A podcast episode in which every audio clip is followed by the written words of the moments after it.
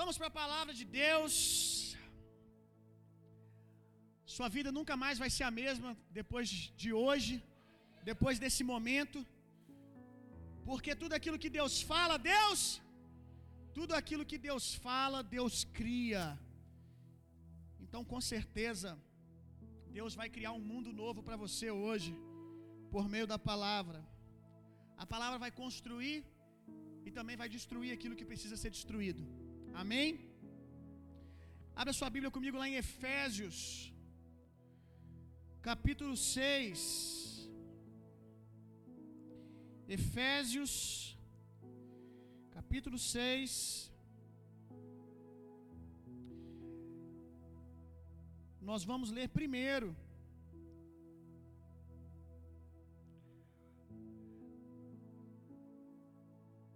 A partir do verso 10. Efésios capítulo 6, nós vamos ler primeiro a partir do verso 10. Hoje nós vamos falar de batalha espiritual. Eita, tem gente que gosta, hein? Cara, se o cara tiver uma veia muito pentecostal nessa hora, ele já está Aleluia! É hoje que eu arranco a minha espada de glória. Tava faltando mesmo. Moisés é pentecostal aí de raiz. Batalha espiritual é real? Sim ou não? Como e onde ela acontece e quais são as armas? Por isso nós vamos começar lendo aqui Efésios capítulo 6 a partir do verso 10. Queria que você fizesse o exercício de ficar de pé. Você vai precisar. Ô, gente, falar da armadura de Efésios e não ter o teatrinho. Ah, vocês acharam? Vocês acharam mesmo? Que a gente ia perder esse momento? Tem que ter o teatrinho, gente. Na hora que eu falar capacete, o que, que você vai fazer? Transformar. Cintinho, como é que é a hora do cintinho? Ah? Tem que ter sandalinha. Que gente, vocês não são raiz, não? Quem é raiz tem que fazer. Couraça. Aí é tipo Megazord. Tem, tem que ter. Beleza? Quanto ao mais.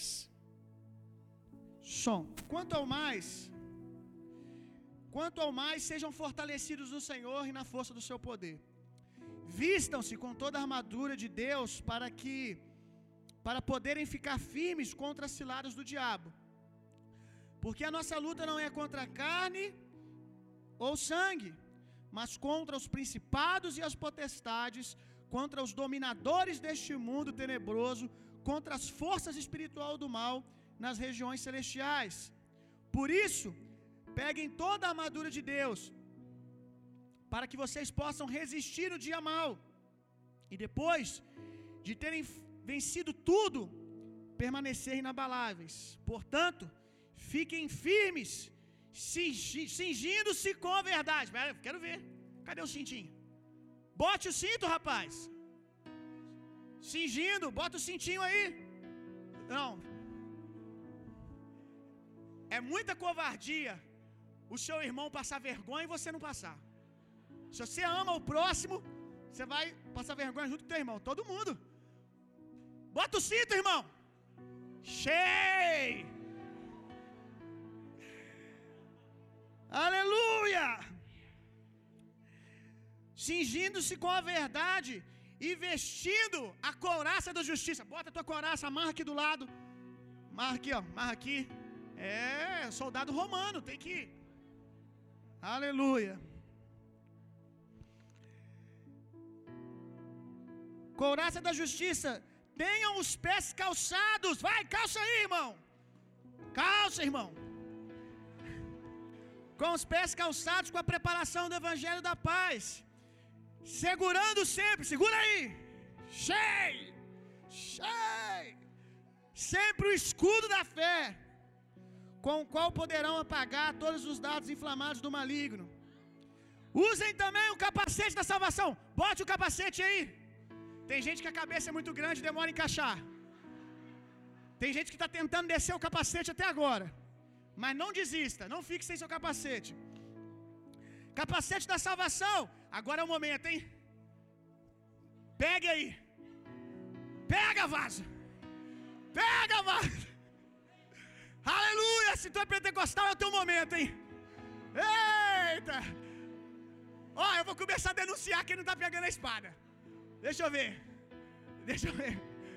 Ô irmão, pega. Tá pegando aí, tá, tá pegando. Irmão tá pegando. O irmão é visitante, a gente já faz isso com ele no primeiro dia.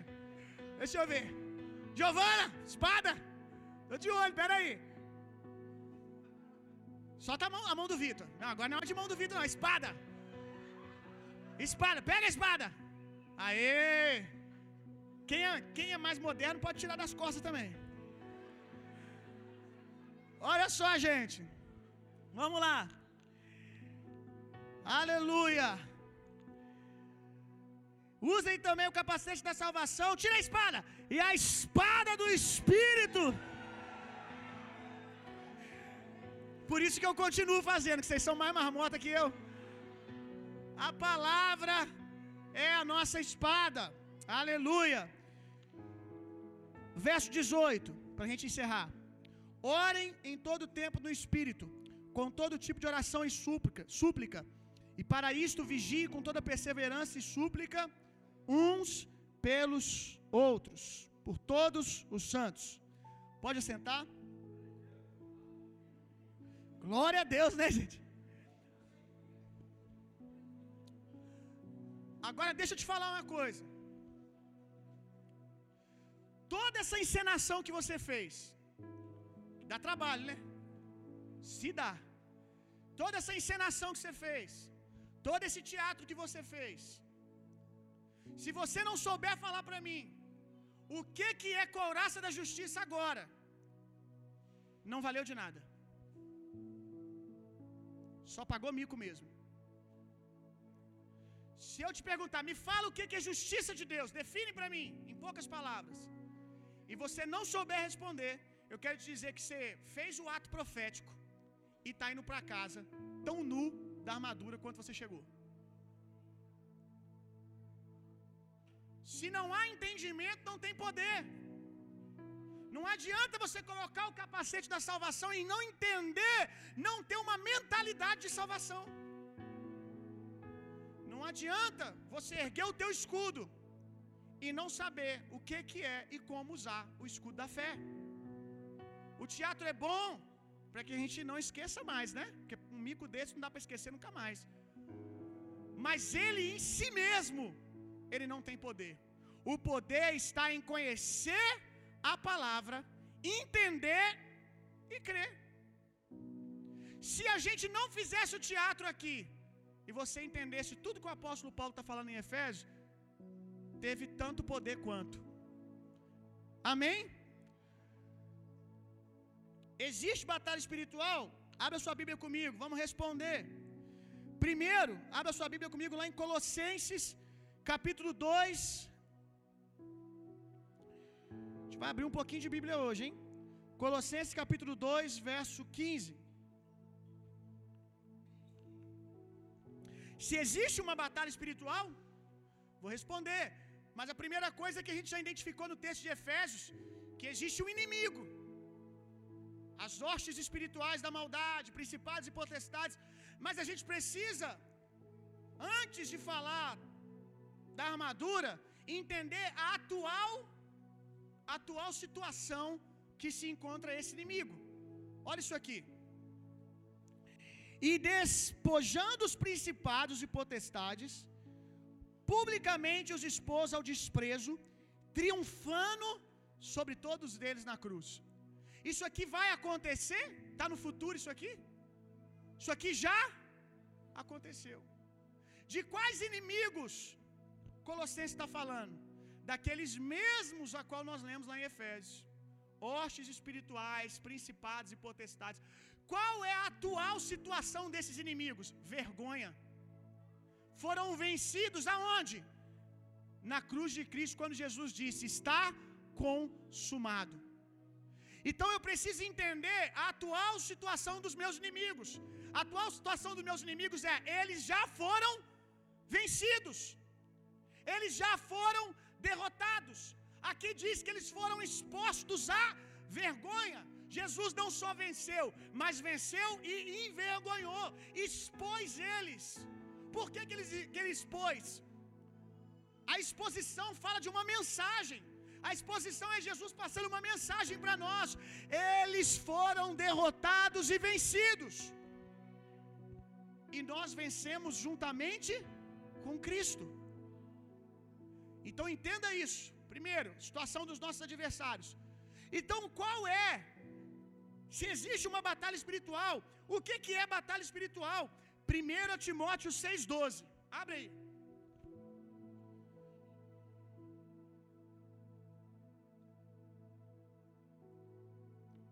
1 Timóteo 6,12. Olha o que Paulo diz para o jovem Timóteo: luta o bom combate da fé. Luta o bom combate da fé. Ele não manda Timóteo lutar contra o diabo. Ele manda Timóteo lutar o combate da fé. Ele diz: Timóteo, luta o combate da fé. Qual que é o combate da fé? Permaneça no estar consumado. Permaneça naquilo que já está feito. Lutar o bom combate da fé é no meio de circunstâncias que tentam dizer o contrário, dizer que o diabo tem poder, que o diabo está te afrontando, é você ficar com o que a palavra diz. Ele está vencido e derrotado. O apóstolo está dizendo que a gente deve fazer mais força para crer do que ficar passando a madrugada brigando com o diabo. Como alguns fazem. Entram em batalhas e mais batalhas espirituais, mas não lutam o bom combate da fé. Pastor, mas e a armadura? Você vai descobrir hoje que todas as ferramentas da armadura falam de se manter firmado em uma posição. Olha que coisa linda. Toda a armadura de Efésio fala de se posicionar. No que? Na salvação, na verdade, na palavra, na justiça, no ide e na unidade do corpo de Cristo. Lá no verso 13 que você leu, no verso 13 ele diz: Havendo feito tudo, olha a expressão que ele usa, que ele usa permanecei firme. Aí ele vai falar da, da armadura. Então, tudo que ele vai falar está falando sobre como permanecer naquilo que já está feito. Incrível isso, né? Deu para entender? Amém? Agora eu quero te falar uma coisa bem interessante. Antes da gente mergulhar na bendita armadura, quero te mostrar algo interessante. Você sabia que o assunto da batalha espiritual, entre duas aspas, não estou dizendo que não existe, já, já te ensinei como ela é. Antes do assunto da armadura, ela já começa no capítulo 6 e no finalzinho do capítulo 7 o apóstolo Paulo já está falando sobre isso. Mas não é interessante que a gente só fica com a parte da armadura? É porque quando ele começa a falar da armadura, ele vai falar de um adversário que é o diabo. E nos versos anteriores, quando ele começa a falar de batalha, ele começa falando de uma batalha moral, para depois falar de uma batalha espiritual. E o problema é que a gente prefere ficar com a parte da armadura porque a gente gosta dos negócios místicos também, né? Sim ou não? E segundo, porque enquanto a gente se distrai com o diabo inimigo, a gente salva o primeiro inimigo que ele fala, que é você mesmo. Olha que interessante. Vou ler só alguns versículos. Volta lá para Efésios capítulo 6.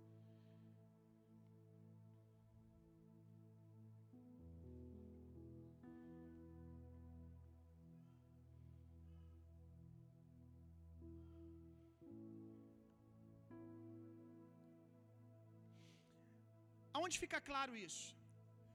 Quando ele vai começar a falar da armadura de Efésios, ele usa a seguinte expressão: Preste atenção nisso aqui. Quando ele vai começar a falar da armadura de Efésios, ele usa a seguinte expressão: no mais, no mais, indicando que o que ele vai falar, que a armadura de Efésios, o no mais, dá um entendimento para a gente que o que ele vai falar agora é só a cereja do bolo. Quando ele diz no mais, ele está dizendo tendo feito tudo aquilo que eu falei, tendo vocês se atentado ao que eu falei, no mais, aonde está o mais importante? O mais importante não é a armadura de Efésios. A armadura de Efésios é a cereja do bolo. A armadura de Efésios ela só cumpre o seu papel se você cumprir o que antecede. Olha a expressão, no mais. Ou seja, tendo entendido tudo que eu falei antes, agora vamos falar de coisa mística que vocês gostam. Agora vamos falar de espada do Highlander e tudo mais. Mas antes, ele fala de uma batalha moral. Olha que interessante isso aqui. Filhos, obedeçam seus pais no Senhor, pois isso é justo. Aonde está o diabo aqui? Honre o teu pai e a tua mãe, para que tudo te vá bem. Servos, obedeçam seus senhores. Senhores, honrem os seus servos. Sirvam de boa vontade, como se estivesse trabalhando para o Senhor, os servos. Sabendo que cada um que faz, faz ao Senhor. Aí no verso 9: Vocês, senhores, façam o mesmo com os seus servos, deixando as ameaças, sabendo que o Senhor tanto deles é tanto deles como de vocês. Aí lá no verso 5, ele ainda está falando, olha isso aqui. E qual que é a temática do verso 5? Na minha Bíblia o subtítulo está assim, a partir do verso 21. O lar cristão, marido e mulher. E você não vai ver ele falar o nome do diabo aqui nenhuma vez. Ele vai falar do esposo, honrar a esposa como a Cristo, dando a vida por ela. Vai falar da esposa, honrar o seu esposo. Então, nos versos onde ele começa a falar de batalha, ele começa falando de uma batalha moral. Ele começa apontando o verdadeiro inimigo, que é o seu velho homem, que é a sua carne. Entende uma coisa, meu irmão? Não adianta de nada você travar na batalha espiritual, expulsando tudo quanto é demônio da tua casa, na janela, e passa óleo ungido, faz isso, faz aquilo, expulsando demônio debaixo da cama, expulsando demônio de roupa que você ganhou. Não adianta você expulsar demônio de cada canto da sua casa e cultivar os seus demônios interiores. Não adianta você expulsar demônio. Pra, ah, porque minha casa está desse jeito, vamos numa campanha. A sua mulher não quer que você vá numa campanha de oração, não. A campanha que a sua mulher quer é que você sirva ela, que você honre ela. Não adianta você expulsar demônio no canto da casa, mas não aprender a honrar a sua esposa, servir a sua esposa. Não adianta a mesma boca que expulsa no nome de Jesus, expulsa o coração da sua esposa quando você fala o tipo de coisa desonrosa que você fala para ela. Mas a gente prefere ficar intertido com a parte da batalha espiritual, né? Da armadura, pá. Porque se as coisas não mudaram, a culpa é do diabo que não me deixa em paz. Tenho que subir mais no monte. Sobe menos no monte e senta mais na tua cama para conversar com a tua esposa.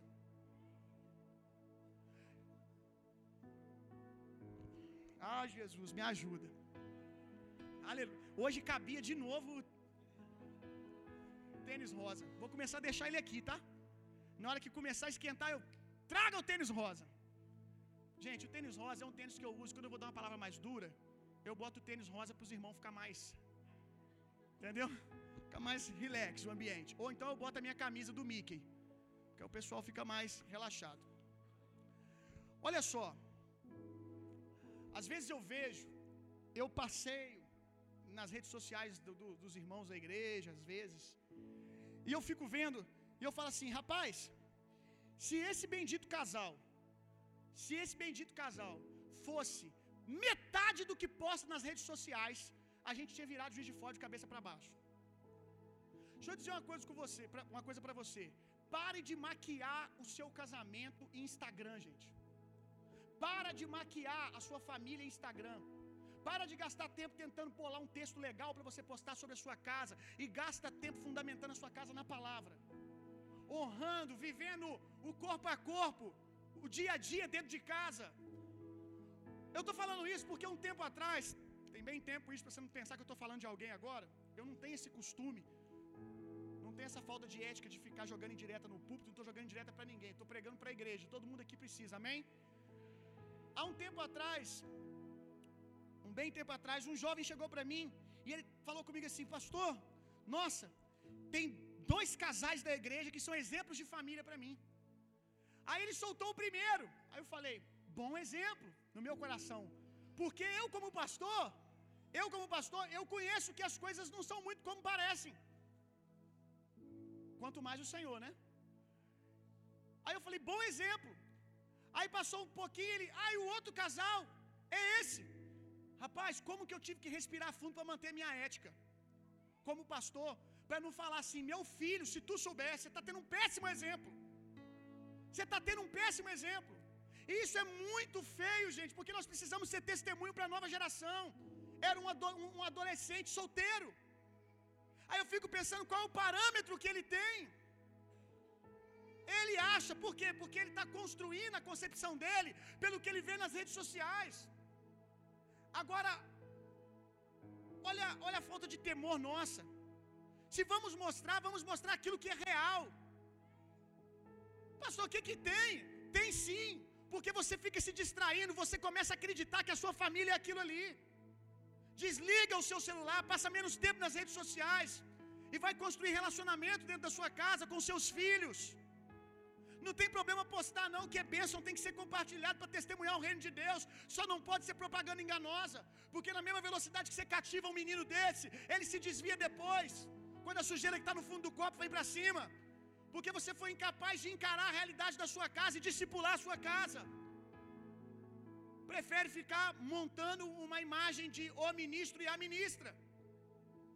Quantos estão entendendo o que eu estou dizendo, gente? Então, você Está expulsando demônio. Lá do seu ambiente de trabalho. Não tem irmão, esse clima aqui, esse clima aqui está pesado. Rapaz, esse clima aqui, pastor, me dê um óleo aí. Me dê um óleo ungido aí, pastor. Porque eu vou levar lá para a empresa. Aleluia. Me dê, me dê um óleo ungido aí, pastor. Porque eu vou levar lá para a empresa. Porque eu vou ungir. Eu vou ungir uns cantinhos lá. Porque o clima está meio pesado. Sabe por que, que o clima está pesado? Porque o teu patrão te vem enrolando serviço o tempo todo. Não é o seu patrão que se levantou contra você, não. É você que se levanta contra você mesmo quando você não tem uma postura de excelência naquilo que você faz. O patrão é a mesma coisa, o ambiente está carregado. Como que você tem tratado seus funcionários? Você tem honrado seus funcionários sabendo que o Senhor deles é o mesmo que o seu? Cuidando, amando, respeitando. Porque o que a gente vê por aí, às vezes o patrão é cristão, Aí o cara, o funcionário é cristão também e sofre abuso de um patrão cristão que acha que porque é patrão pode falar o que quer do jeito que quiser. Aí não adianta expulsar demônio, gente. Se você não vence a sua carne, se você não decide andar na sua nova criatura, se você não decide andar como sacerdócio real, como um homem nascido de novo e vestido de Cristo. Agora, Tendo feito isso, agora vamos falar da bendita armadura. Mas entendendo que você precisa, meu irmão, aplicar a palavra no teu dia a dia, meu filho. Para você não ficar botando a culpa no diabo. E o diabo tá lá, e eu? Que tenho com isso? Gente, tem filho, eu já brinquei aqui, que tem filho que às vezes na igreja, as irmãs da igreja, os irmãos, Rapaz, esse menino é uma bênção. Esse menino lava banheiro. Esse menino está lavando o banheiro, a, a, o chão e o azulejo ao mesmo tempo aqui na igreja. Que cabra ungido, é para casar. Esse menino é uma bênção. Nossa mãe dele deve né, glorificar Deus pela vida desse menino. Mal sabe ele que a mãe dele está vendendo, dando, leva, pelo amor de Deus. Porque aqui na igreja Glória a Deus, aleluia. Mas quando ele entra em casa, não, não é o demônio que entra, não. É ele que entra dando mau testemunho, desonrando a mãe, desonrando os pais. Como diz o Teófilo, é mais fácil falar que é demônio. É mais fácil falar que é demônio, né? Porque a gente fica lá, expulsa, expulsa, expulsa, expulsa. Como é que é a frase que ele fala? É mais fácil falar que é demônio do que. Quem conhece a frase do Teófilo aí, gente? Oi? Ah, é mais fácil falar que é demônio que é demônio ser expulso, né? Caráter você tem que tratar.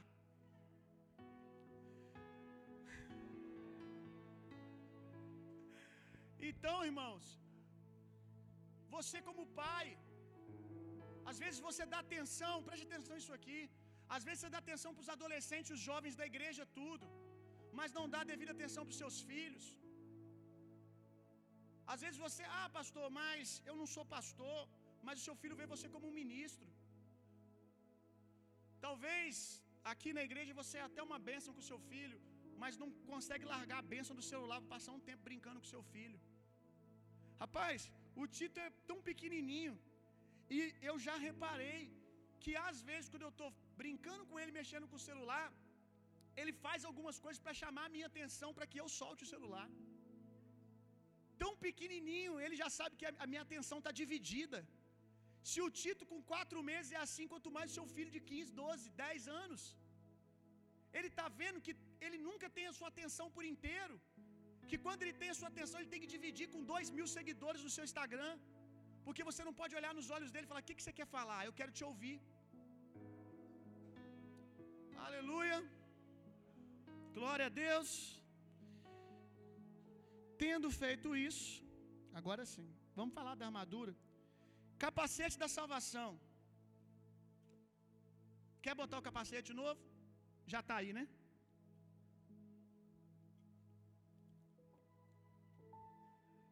Capacete salva, da salvação. Olha que interessante. O apóstolo, ele diz que salvação protege o a nossa cabeça, a nossa mente. Ele poderia colocar salvação protegendo o coração, mas ele coloca na mente. Por quê? Gente, toda batalha que nós lutamos, nós lutamos aqui, ó. É na nossa mente. Quando Jesus, todo nível de tentação visa alcançar a sua mente.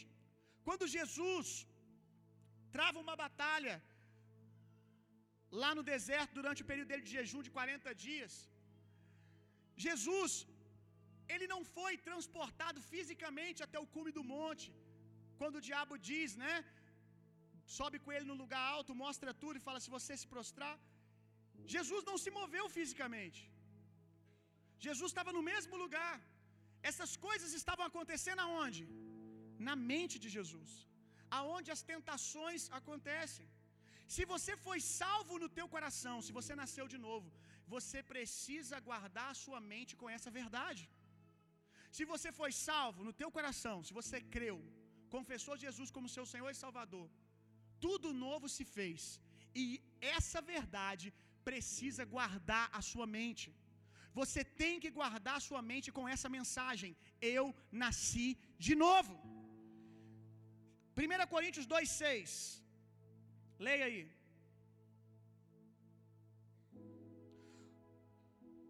Todo ataque do diabo na sua mente visa questionar a sua salvação e a sua paternidade em Deus.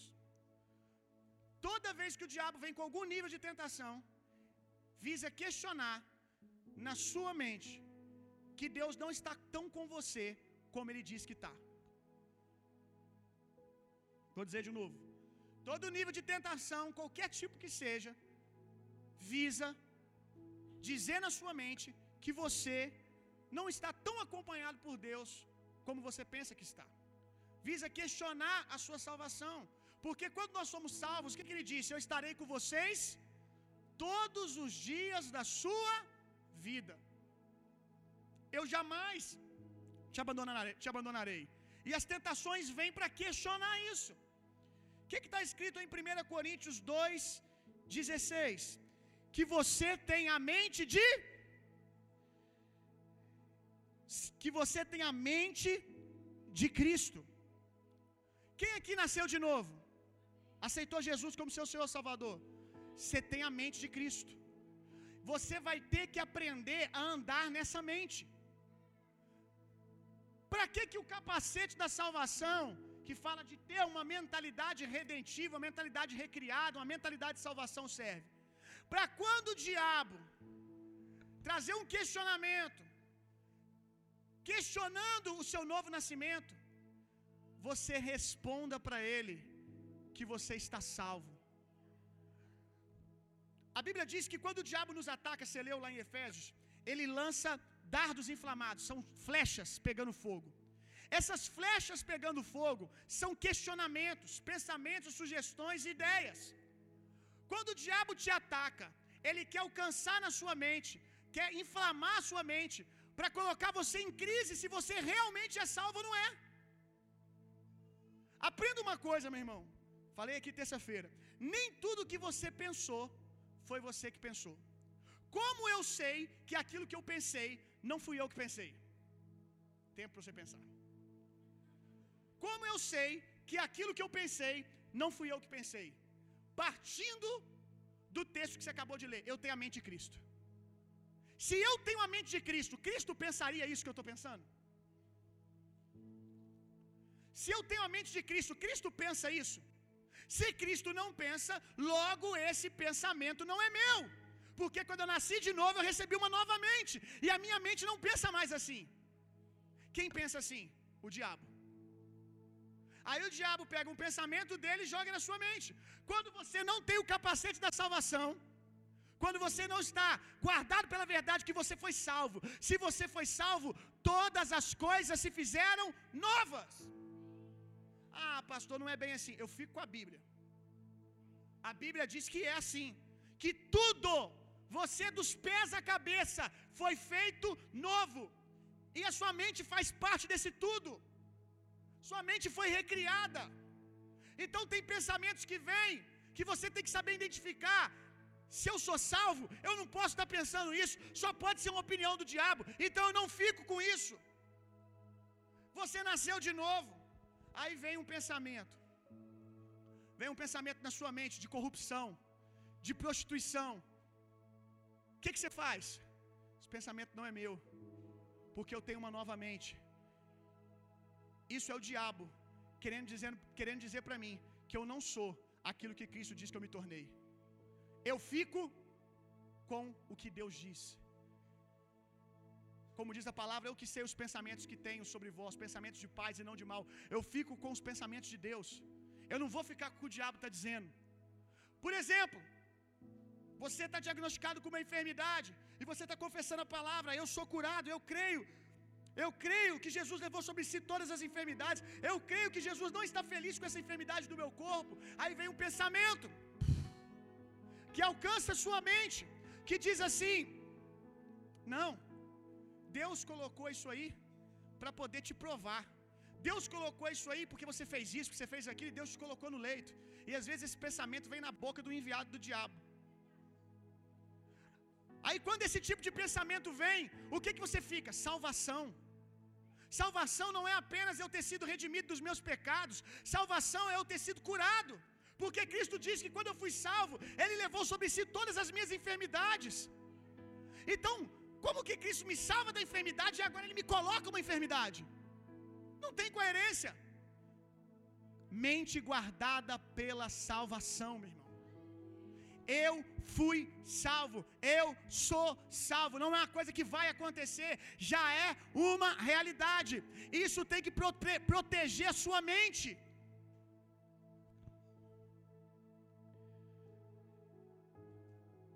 Pastor, mas e aí? Quando o dardo. Porque depois a gente vai aprender que tem uma outra barreira que vem antes, né? Que é o escudo. Mas e quando o dardo passa o escudo e eu não estou com a minha mente guardada na salvação, no está consumado, naquilo que está feito, e alcança a minha mente? Todo mundo aqui já teve uma mente alcançada por um dardo inflamado do maligno. Como é que você fica? Inquieto. Você fica literalmente atribulado. Você começa desesperadamente a pregar para você mesmo. Aí não, eu não sou salvo. Ai meu Deus, não, Deus não me ama.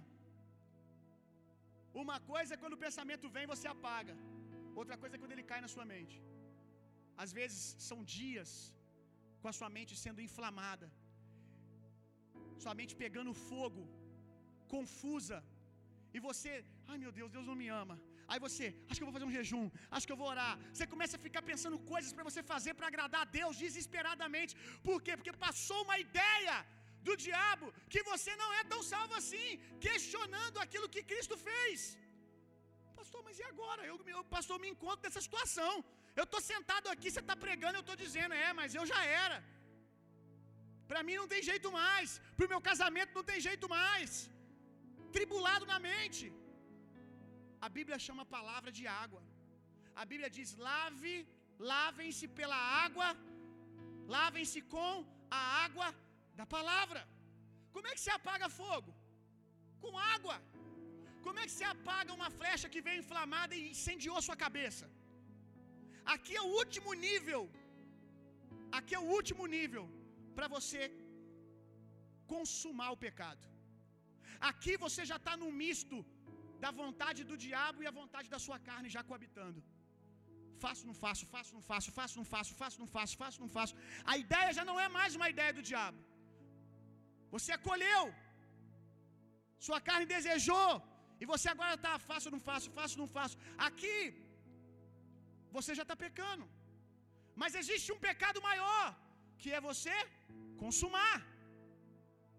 E quando você está aqui inflamado, já na incredulidade, vivendo essa batalha da mente, essa batalha espiritual, qual é a solução? Bíblia. Ir para a palavra e começar a ler a palavra.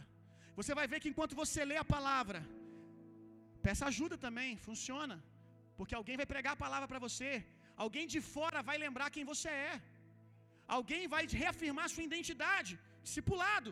Mas a palavra, enquanto você vai ouvindo a palavra, sua mente vai refrescando. Aleluia, passou. Mas não precisa chegar nesse nível. Amém? Vamos lá, escudo da fé. Quando o dardo alcança sua mente, você vai usar a palavra de Deus como anti-inflamatório. Vai tomar um remédio, um anti-inflamatório. Mas você não precisa usar a palavra como anti-inflamatório se você usá-la como vacina. Vamos lá de novo? E o Vitor vai gostar. É interessante, Vitor, que a palavra que a palavra dardo inflamado, a gente também pode entender que é realmente um dardo contaminado com algo que vai inflamar, né, de trazer desordem. Olha que coisa interessante. Então, o dardo inflamado, como quando uma, uma, parte do seu corpo fica inflamada porque você, vamos lá, você se cortou no arame farpado que estava inflamado, que estava contaminado, inflamam o seu corpo. Você não precisa usar a palavra de Deus como anti-inflamatório, alguém que já está contaminado, se você usa a palavra de Deus como vacina. E é aqui que entra o escudo, o escudo da fé.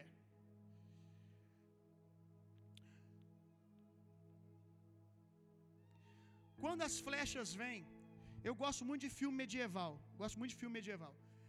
Quando as flechas com fogo vêm, o que, que uma pessoa inteligente que tem um escudo vai fazer? Ela vai se proteger. E ela se protege, aí as flechas pegam no escudo. O escudo da fé é o que? É o que a Bíblia diz sobre você. É o que você crê. Como que o seu escudo é construído e fortalecido? Fé vem pelo ouvir e ouvir a palavra. O tamanho do seu escudo é o tamanho exato do quanto você ouve a palavra. Vamos lá? O seu escudo é construído. Quem gosta de, de, de anime aí tá até imaginando. Nossa, o meu tá grandão. O seu escudo é construído a partir do ouvir, porque fé vem pelo ouvir ouvir a palavra. Quanto mais eu ouço a palavra, maior é o meu escudo. Porque eu estou cheio de fé. Aí quando o dardo vem, você se protege. Aí você vai ficar aqui agora. Esqueceu que o dardo está inflamado? Tem uma coisa interessante. Quando você vê um, um, guerreiro, um soldado romano, que o apóstolo Paulo está usando esse, a realidade a qual ele veio, porque ele era um soldado romano. Quando os dardos vêm com fogo, o que, que você faz? Você leva ao chão e você quebra. Ou você pega a sua espada e você corta aqueles dardos. Mas uma coisa infalível, passa o escudo no chão, porque no chão tem areia, tem terra. Vai cessar o fogo. Aprenda a pegar as ideias do diabo e colocar onde elas devem estar no chão. Aprenda a pegar os pensamentos do diabo. Ele pode vir no alto, o diabo colocando lá em cima. É isso que você é, é isso, não tem jeito não. Quando vier, você pega com o seu escudo e leva para onde tem que estar, debaixo dos seus pés. O que o diabo pensa sobre você não pode permanecer no alto, tem que ficar no chão. Mentiras são feitas para cair. Mentiras são feitas para serem destruídas, para serem colocadas no chão. Agora o que não pode é o pensamento vir e você ficar aqui, ó. Daqui a pouco passa uma semana, um mês, queima o escudo inteiro. Tem que pegar e tem que apagar, confessando a palavra. Veio um pensamento, você é doente. Veio um pensamento, você não é capaz. Veio um pensamento, a sua família nunca vai ser restaurada. Veio uma ideia do diabo, você é isso, você é aquilo, você é incapaz. O que, que você faz? Para o teu escudo e faz o que Jesus disse lá no deserto. Eu sei o que Deus disse sobre mim. Jesus ele rebate cada pensamento do diabo com a palavra. Ele se defende com aquilo que ele crê. E você precisa aprender a fazer a mesma coisa. Quando um pensamento do diabo vem sobre a sua casa, sobre a sua família, sobre as suas finanças, proteja com o que você crê. Que aí não vai nem chegar aqui na sua mente. Amém? Deu para entender? Agora uma coisa interessante.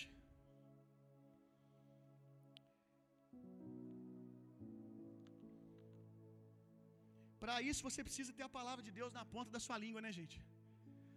Né? Para isso você tem que ter a palavra de Deus na ponta da sua língua. Você vai dizer o que se você não sabe?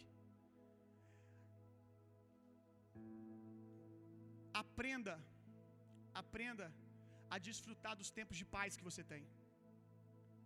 Porque a Bíblia diz que o diabo ele veio tentou Jesus por 40 dias.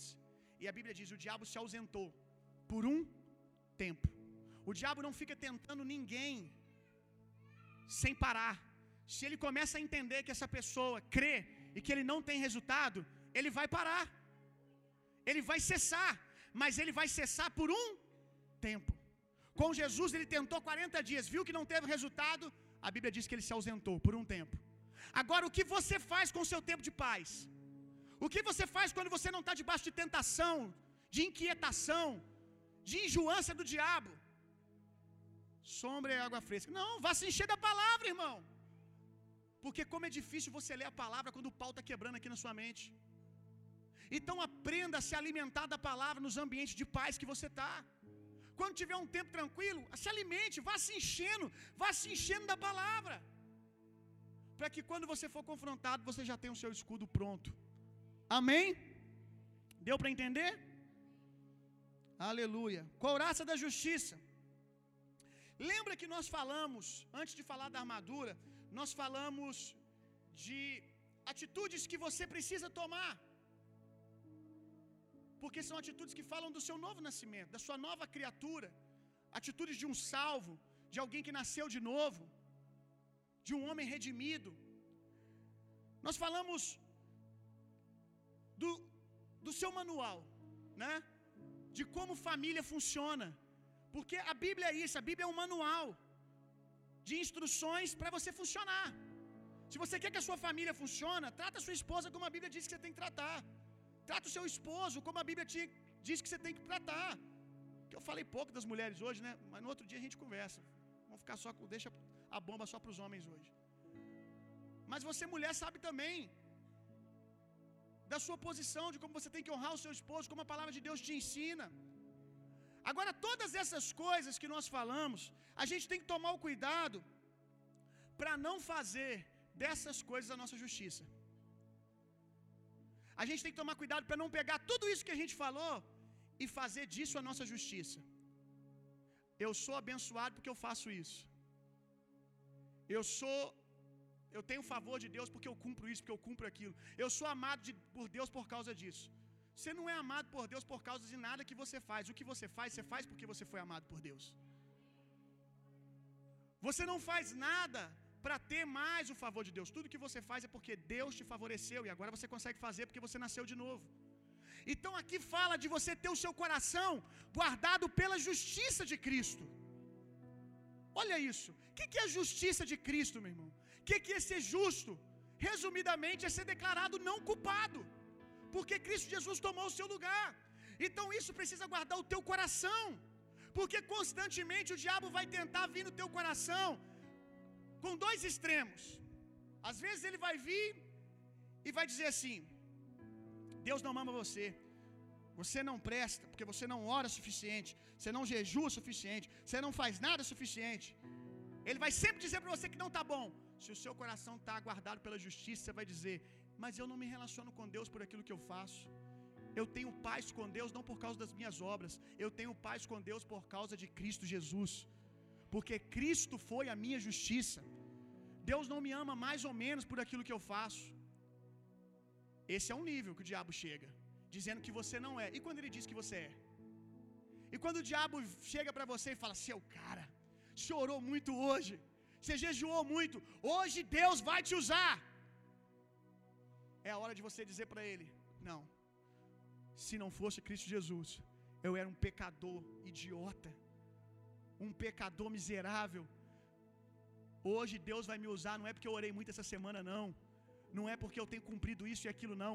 Hoje Deus vai me usar porque eu sou filho de Deus e porque Cristo Jesus me fez santo, não são as minhas obras. Então são os dois extremos que o diabo vem, que o seu coração precisa estar guardado pela justiça. Senão você se torna um religioso. Aí você cumpre um conjunto de regras, aí agora você quer que o outro cumpra para ele ter a mesma espiritualidade que você tem. Você se torna um religioso. Outra coisa, coraça da justiça. Alguém que tem um coração guardado pela justiça de Deus não se ressente. Porque nada que você faz, você faz para agradar as pessoas e ter o aplauso das pessoas. Porque você está muito bem resolvido entre você e Deus. Quem se ressente por tudo é porque espera demais do outro. Quem se ressente por tudo é porque tem complexos de inferioridade, coisas mal resolvidas dentro de si. Porque se você tem convicção de quem você é, daquilo que Cristo fez quando te justificou na cruz, você não vai se ressentir com ninguém. Tá tudo em paz. Se depender de mim, o seu estilo de vida é esse. O meu estilo de vida é esse. Se depender de mim, eu tenho paz com todo mundo. Porque eu construo os meus relacionamentos a partir do meu coração guardado pela justiça de Cristo. Então eu não me sinto no direito de me ressentir com ninguém. Porque quando alguém faz algo contra mim e eu coração guardado pela justiça, eu me coloco na posição, eu poderia estar fazendo o mesmo se não fosse Cristo. Quando alguém me fere, ao invés de eu estufar o peito, ah, aqui não, porque eu sou um homem espiritual, eu sou um homem de oração, eu sou um homem de jejum, você não pode me tratar assim. O que, que eu digo no meu coração guardado pela justiça? Eu poderia estar fazendo o mesmo. Se não é a graça de Deus, eu poderia fazer a mesma coisa facilmente. Porque tudo que sou, eu sou por causa de Cristo. Sem Cristo eu não valo nada. Sem Cristo eu sou muito pior que esse cara que está falando de mim. Sem Cristo, se alguém falou mal de mim, sabe o que eu tenho aprendido a pensar? Quando alguém fala mal de mim, eu tenho aprendido a pensar o seguinte: tá falando é pouco, eu sou bem pior que isso. Se não fosse Jesus, você não sabe é nada. Isso que você fala, eu sou bem pior que isso. O que não sou, não sou por causa de Cristo. Quantos estão entendendo o que eu estou dizendo? Vai ficar ressentido por causa de quê? Quem você seria sem Cristo Jesus? A graça que você recebeu na justificação, dá aos seus irmãos. Ou você vai receber favor e não vai dar? Que graça que é essa? Que só favorece você, mas não abençoa o outro. Do mesmo jeito que você foi perdoado, libera perdão. Constrói tudo a partir de um coração que está guardado por uma revelação da justiça de Deus, meu irmão. Amém? Aleluia. Verdade. 1 João 1,5. Hoje eu vou ter que passar um pouco do tempo e você vai estender graça para mim, amém? 1 João 1,5.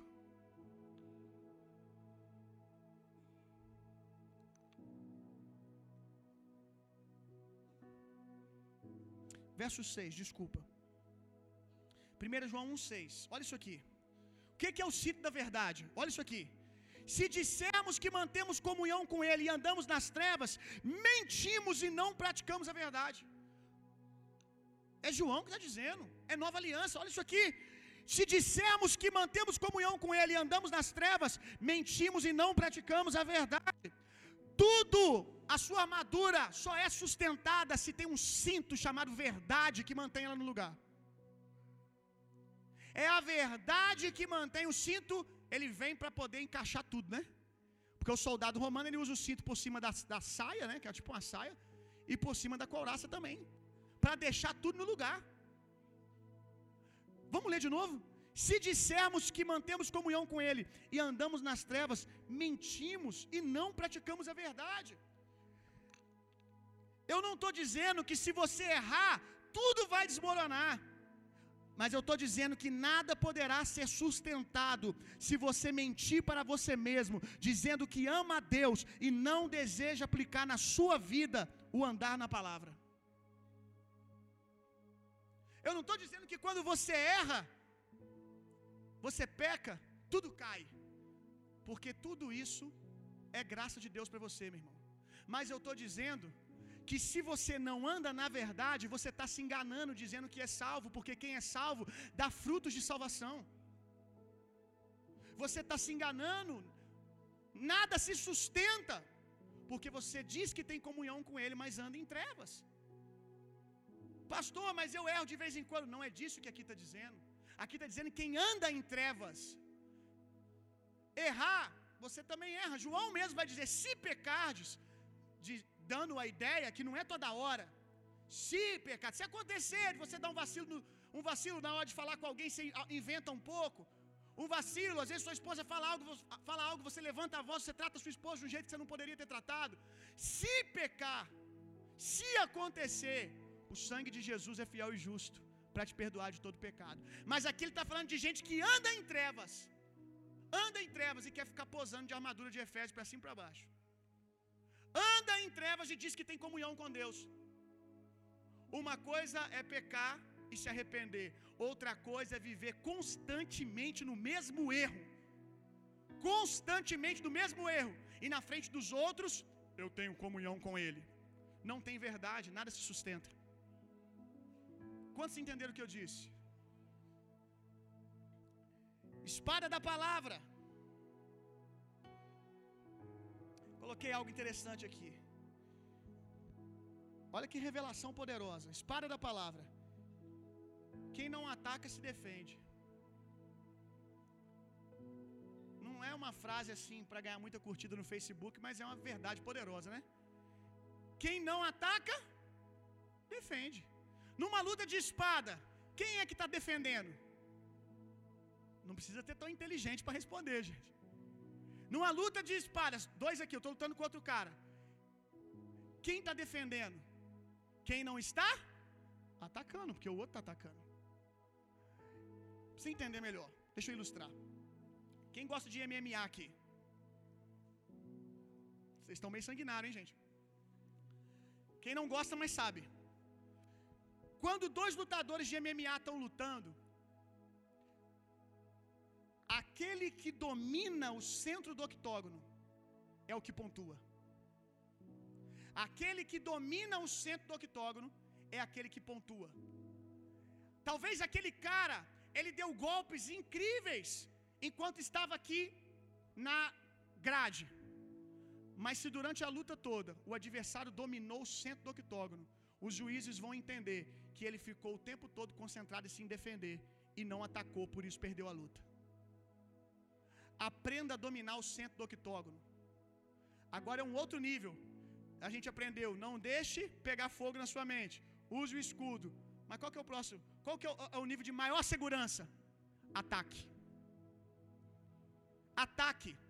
Use a sua espada para atacar o diabo para atacar as circunstâncias.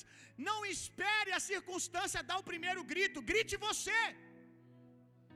Grite você primeiro. Arranque a sua espada diante de uma circunstância que está vindo. Antes dela falar, já comece a dizer o que a palavra diz. A espada, como o próprio apóstolo, apóstolo diz, é a palavra.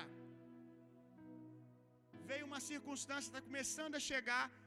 Antes dela dar um grito, você já começa a dizer: eu sei o que a Bíblia diz, eu creio, no nome de Jesus, essa circunstância não vai prevalecer. Ataque! A Bíblia diz: as portas do inferno não vão prevalecer contra a igreja. A Bíblia está dizendo que a igreja ela avança, porque se a porta não prevalece, porta não se move, quem anda é a igreja. Então você tem que aprender a andar com a sua espada atacando as obras do diabo. A Bíblia não te chamou para viver uma vida encostada no cantinho, se defendendo. Oh, coitadinho, o diabo bate em mim todo dia. Como diz a música, quando eu era prego, o diabo me bateu. Agora eu sou martelo, quem bate nele sou eu. Aleluia! Cheio! Amém, irmão? Vai ficar aqui no cantinho. Ai, meu Deus. Os irmãos da batalha espiritual, eu acho engraçado. É uma batalha que não acaba nunca e sempre eles estão no cantinho acuado apanhando. Se levante na autoridade da palavra, meu irmão. Bata você no diabo. Jesus nos chamou para desfazer as obras do diabo. Não foi para ficar num cantinho resistindo, sobrevivendo, não. Ataque o diabo. Ataque as enfermidades. Ataque as circunstâncias. Comece a usar a palavra que está na sua boca. Deixa eu dizer uma coisa para você, meu irmão. Antes do diabo dizer alguma coisa, construa o mundo que você quer viver por meio da palavra que sai da sua boca. Tudo que você fala, você cria. A Bíblia diz que você se farta dos frutos dos seus lábios. Então o diabo não está te atacando, ok. Ouça a palavra para você construir o seu escudo, mas fale a palavra para construir o mundo que você quer viver. Fale a palavra. Fale sobre o seu ambiente de trabalho. Fale sobre a sua faculdade. Chega lá na sua faculdade. Ah, mas não está acontecendo nenhuma batalha espiritual. Vou esperar começar. Chega na tua faculdade, já entra lá, eu abençoo esse lugar. Esse lugar é abençoado. Jesus reina aqui. Estabelece o teu trono nesse lugar. Chega na sua empresa, eu abençoo o dia de trabalho hoje. Eu abençoo hoje meus funcionários. Chega na sua casa, bota a mão na cabeça da tua esposa, eu abençoo a minha esposa. Eu oro pro meu filho constantemente no banho. É um chu só quando a gente está tomando banho junto. É o tempo todo eu ministrando sobre a vida dele, eu orando por ele, eu construindo o mundo que ele vai habitar. O mundo que meu filho vai habitar já está sendo construído pela palavra que o meu sacerdócio libera na boca dele. Fale a palavra, meu irmão. Fale a palavra sobre a sua esposa. Fale a palavra sobre os seus negócios. Fale a palavra sobre a sua saúde. Eu não fico esperando eu ficar doente para confessar a palavra, não, meu irmão. Eu estou tomando banho eu fico, Jesus, uau, como eu estou saudável hoje. Vou falar um negócio bem pesado aqui. Para alguns só. Quem, quem nunca sentiu dor para mijar, é que sabe como é louvável mijar.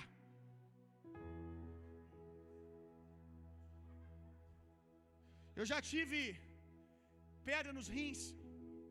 Meu irmão, eu fui descobrir que mijar era bom quando eu fui mijar com uma pedra no meu canal urinário. Meu Deus do céu, meu irmão. Depois disso, eu estou mijando e glorificando a Deus. Ah, não estou brincando, não, gente. Eu faço isso mesmo. Eu estou mijando e estou, glória a Deus, que o meu canal urinário funciona perfeitamente. Eu tô, gente, às vezes eu como e um lanche é gostoso. Aí eu falo, Deus, muito obrigado pelo meu sistema digestivo, obrigado pelo meu paladar. Vocês não fazem isso não? Errado é tu, meu irmão. Você devia usar a palavra para construir o mundo que você quer viver. Eu constantemente, eu não vou nem falar as outras coisas que eu glorifico a Deus aqui. Rapaz, um sexo abençoado é negócio de Deus demais. Glorifica a Deus por tudo, meu irmão. Os solteiros, segura a onda aí, viu? Segura o pagode de vocês aí. Segura o pagode aí. Segura a onda de vocês aí. Por enquanto, fique glorificando a Deus pelo mijar. É. Para vocês, só serve para mijar mesmo. Os casados digam amém. Abençoa eles. Meu irmão, use a palavra. Use a palavra como espada. E você dificilmente vai ter que usá-la como escudo. Bate no diabo, bate nas circunstâncias, bate na vida. Constrói o mundo que você quer viver, meu irmão. Aleluia, vamos lá. Sandália do Evangelho. Eu não ouço o Espírito Santo às vezes, gente. Eu estava preparando esse sermão. Aí o Espírito Santo falou no meu coração. Divide em dois domingos. Prepare em duas partes. Bota aí parte 1, um, parte 2. Mas não, é esfomeado. Eu falei, não, vou comer tudo. E vou fazer eles comer tudo também. Sandálias do Evangelho.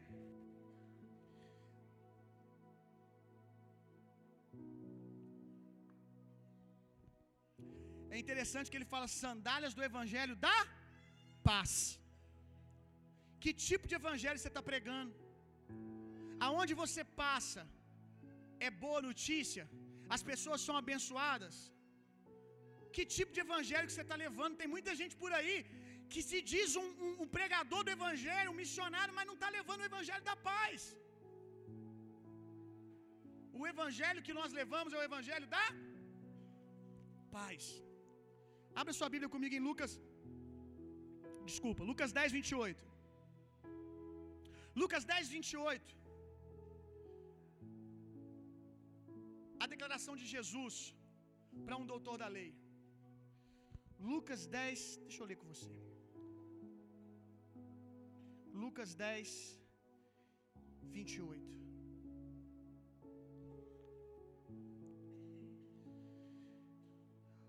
O homem ele pergunta para Jesus: Mestre, o que farei para herdar a vida eterna? Aí ele vai falar sobre amar a Deus sobre todas as coisas e o próximo como a ti mesmo. Aí olha o que Jesus diz: Faça isso e viverá. Existe um nível de vida de uma vida abundante que você desfruta quando você tem os pés calçados pelo evangelho da paz, e aonde você vai, você abençoa pessoas. Eu não sei você, você já sentiu a vibração de amor que vem sobre você quando você serve alguém? Faça isso e vi, verá. Agora, quando você serve alguém, quando você comunica o evangelho para alguém, Rapaz, você sente vida jorrando no seu corpo inteiro, é muito gostoso, é muito bom. Então tem crente que, por ser cristão, tem desfrutado de um nível de vida, mas tem um, uma sensação de vida que você só sente quando você serve alguém, é muito gostoso. Quem aqui já experimentou isso, gente? Sabe, um prazer. Faça isso e viverá. Você quer viver sempre radiante? Tem cristão que não vive sempre radiante. Vive sempre para baixo porque não serve ninguém. Começa a servir as pessoas que você vai ver como é que você vai receber vida, é vida que vai, é vida que volta. E começa a te dar essas ondas de amor passando por você, é um negócio delicioso. Agora olha o que diz aqui em Provérbios, ainda sobre sandálias. Provérbios 11:30. Diz que aquele que ganha almas é sábio. Quem aqui é sábio? Levanta a mão. Agora você ficou com dúvida, eu tinha que ter perguntado antes, né? Aquele que ganha almas, aquele que ganha vidas é sábio. Será que você é sábio mesmo? Talvez se eu perguntasse antes, antes de fazer esse link com ganhar vida, você ia levantar sua mão. Ah, eu sou sábio. Por quê? Não, porque eu conheço um monte de revelação da palavra. Nossa, eu conheço um monte de palavra original no grego. Nossa, qualquer coisa que me pergunte eu sei responder. Pois então, para Jesus você não é. Para Jesus você não é, porque toda teologia que não é aplicada e produz vida e redenção não serve para nada. Só serve para poder alimentar a sua arrogância, tornar você pior do que tu já é, orgulhoso e topetudo. Eu vou falar do jeito que eu escrevi. Toda sabedoria que não traz redenção, que não gera vida, que não é aplicada a favor do outro, só alimenta a tua arrogância. Hoje sabemos tanto e pregamos tão pouco o evangelho simples da salvação. Rapaz, nunca houve uma geração que tem tanta informação para poder compartilhar na célula, num lanche depois. Tem muito tiozinho que ficaria de boca aberta ouvindo vocês falar do evangelho que vocês conhecem. Mas saiba que não, não impressiona nem um pouco Jesus. Sabe o que, que impressiona Jesus? O tiozinho que não sabe as revelações que você sabe, as palavras do grego que você sabe, que não dá aula de escatologia que você dá, de dons que você dá, mas ele prega o evangelho com a simples pergunta: Tu conhece Jesus? Porque eu vou te contar hoje o que Jesus fez na minha vida. Pois para Deus sábio é Ele. Você, com as suas frases no Facebook, todo mundo fica: Uau, esse cara tem 13 anos. Tem uns meninos que a gente fica assim, rapaz, vou pegar essa revelação, eu vou pregar no culto, o bichinho é. Olha só o que ele disse, que frase. A gente fica assim no Instagram, nossa, que frase. Lá no Facebook, que texto. Mas se você não aplica, e quando aplica não produz vida em alguém, não serve para nada, só para alimentar a sua arrogância e aumentar o seu topete. Que sabedoria é essa que satisfaz a nossa intelectualidade e deixa milhões no inferno? Você sabe tanto, mas cadê o poder daquilo que você sabe? Porque a Bíblia diz que o Evangelho é o poder de Deus para a salvação do homem, não é para poder inchar sua mente, não. O Evangelho é poder de Deus para a salvação do homem. Que tanto de revelação é essa que você tem? Por que, que tu não para numa praça e prega para as pessoas? Por que, que você não prega essas revelações para seu amigo do trabalho? Você gosta de pregar só na mesa para todo mundo ficar de boca aberta e falar: Nossa, como ele sabe de Bíblia. Prega para quem precisa ouvir. Libera a sua teologia nos pontos de praça, para o seu amigo do trabalho. Jesus prefere ficar com o tiozinho que não conhece escatologia, palavras originais no grego, mas arranca pessoas do inferno com uma simples pergunta: Você conhece a Jesus? Talvez ele iria, o senhorzinho, iria triste para casa depois de conversar com você. Nossa, que vergonha. Aquele adolescente de 15, 16 anos, sabia isso tudo, não sabia nada disso, até pregava errado às vezes. Vai constrangido para casa. Mas quem deveria estar indo constrangido para casa é você. Porque o pouco que ele sabe, João 3,16, está produzindo salvação e arrancando as pessoas do inferno. E a sua rebuscada teologia, para alguns, está mais lançando gente no inferno do que tirando. Então, meu irmão, calce o evangelho nos seus pés. E vamos voltar a pregar o evangelho, geração. Meninada, eu lembro que quando eu me converti, eu não sabia nada de Bíblia, não. Hoje, talvez um pouquinho mais, mas também não é tanta coisa, não. Eu não sabia nada de Bíblia. Sabe como é que eu evangelizava as pessoas? Eu ficava no sinal, aqui no, no ponto de ônibus. Aí a pessoa está do lado e do nada eu, opa, tudo bom? Jesus te ama. Aí eu ficava torcendo para essa declaração gerar uma conversa. Para a pessoa falar assim: ama nada. Eu, opa, é agora. Eu lembro que na igreja eu tinha um apelido. Os que caminham comigo aqui desde quando eu me converti, que eu tenho o privilégio de ter pessoas que eram crentes antes de mim, que se converteram junto comigo e hoje Deus tem me dado o privilégio de pastorear. Eles sabem, o meu apelido era Jesus te ama. É. Oh, Jesus te ama. Mas as pessoas falavam de maneira pejorativa brincando, zombando. Alguns, alguns não, algumas pessoas reconheciam que isso era legal. Mas muita gente me zoava. Oh, Jesus te ama. Deixa eu dizer uma coisa, como que eu tenho saudade, saudade do Bill Jesus te ama? Como que eu tenho saudade desse evangelho que eu pregava? E hoje, estudando para pregar para vocês, a palavra, a espada cortou em mim. Porque hoje eu percebo que apesar de eu às vezes ganhar dezenas e às vezes centenas numa conferência quando eu faço um apelo, no meu dia a dia eu tenho pregado muito pouco o evangelho da salvação para as pessoas. E o meu maior ministério não é administrar essa igreja, é o ministério da reconciliação, reconciliar as pessoas com Cristo. Eu preciso dar uma ajeitada aqui na minha sandália. E talvez você está precisando também. Amém? Pastor, acabou a armadura. Acabou nada. Mas a maioria das pessoas pensa que acabou para mim, uma das partes mais lindas da armadura está agora. Uma das partes mais lindas. Volta lá, é a última. Efésios 6. Olha isso, gente. Pastor, não, a armadura acabou. Vou te provar que não acabou. Quantos sabem que o apóstolo Paulo ele era um soldado romano? Então tá bom. Verso 18. Efésios 6,18, última parte da armadura. A armadura, a armadura de um soldado romano, presta atenção nisso aqui. Preciso de um ajudante, vem cá, garotão. Calma, Vasco, fica tranquilo. Eles já olham para mim com a cara tipo, poxa, pastor, tô solteiro, você vai acabar comigo. Pode subir. Fica de, de, de lado assim, isso. O soldado romano você já aprendeu capacete, couraça, cinto, sandália do evangelho, espada, escudo. Qual é a última parte da armadura? O soldado romano, a armadura dele só tinha proteção na frente, atrás não tinha. Porque todo soldado romano sabe que a vida dele se estende no outro. Todo soldado romano, quando luta, ele luta com alguém fazendo a retaguarda dele. A minha armadura termina no meu irmão.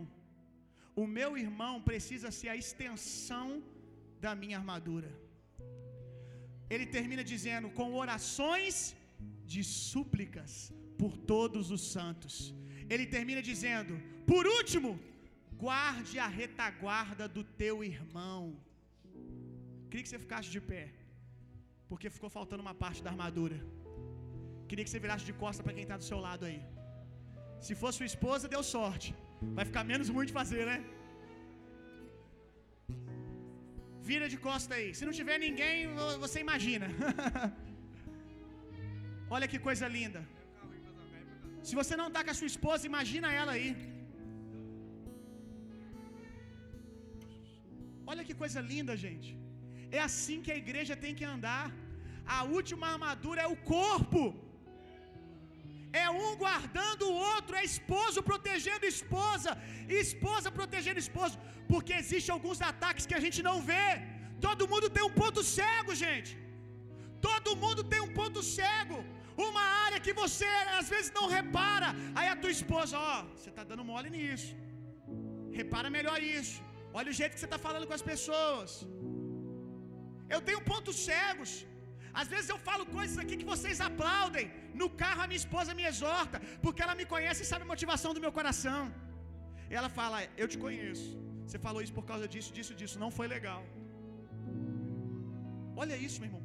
Alguém que cobre o teu ponto cego, discipulado.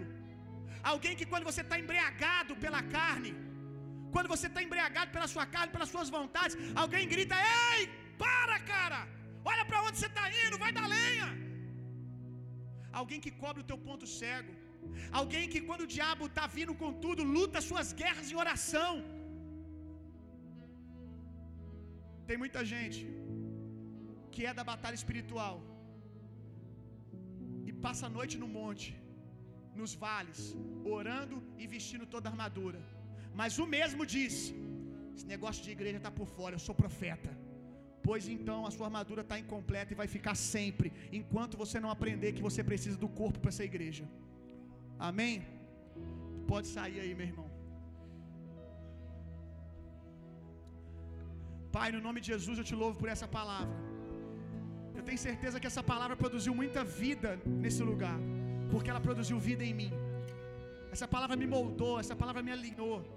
E eu tenho certeza que ela fez o mesmo pelos meus irmãos. Se existe alguém que em algum lugar dessa palavra, que em algum lugar dessa palavra, o seu coração queimou e você diz: Deus está falando comigo, eu preciso alinhar isso. Sai do seu lugar e vem aqui na frente. Se em algum momento, em alguma área específica, essa palavra fez muito sentido para você, e você precisa alinhar uma área da sua vida, sai do seu lugar. Nós queremos impor as mãos sobre você. Nós queremos abençoar você. Hoje nós vamos fazer um negócio diferente. Não vai ser só os intercessores que vão orar, não. Porque se você não saiu do teu lugar, se você não saiu do teu lugar, eu não estou dizendo que a palavra não fez sentido para você e não te abençoou, eu sei que te abençoou. Mas se você não saiu do seu lugar, então tá tudo ok. E a Bíblia diz que é melhor que a gente sejam dois, porque se um cair, o outro levanta. Se alguém está caído em alguma área aqui, nós precisamos de tu que está de pé. Você pode sair do seu lugar e pôr a mão sobre alguém aqui? Pastor, sou visitante na igreja, tem problema não. Me ajuda aí, faz a retaguarda de alguém que está aqui na frente. Vem cá, sai do seu lugar e põe a mão sobre alguém aqui agora. Qualquer um pode escolher. Se você hoje, a palavra só afirmou tudo que você já tem vivido, glória a Deus. Então sai do teu lugar, meu irmão. Ou você não entendeu a mensagem, cobre alguém aqui, abençoa alguém aqui, isso. Isso, ministra na vida de alguém, abençoa alguém. Aleluia. Ora por ele.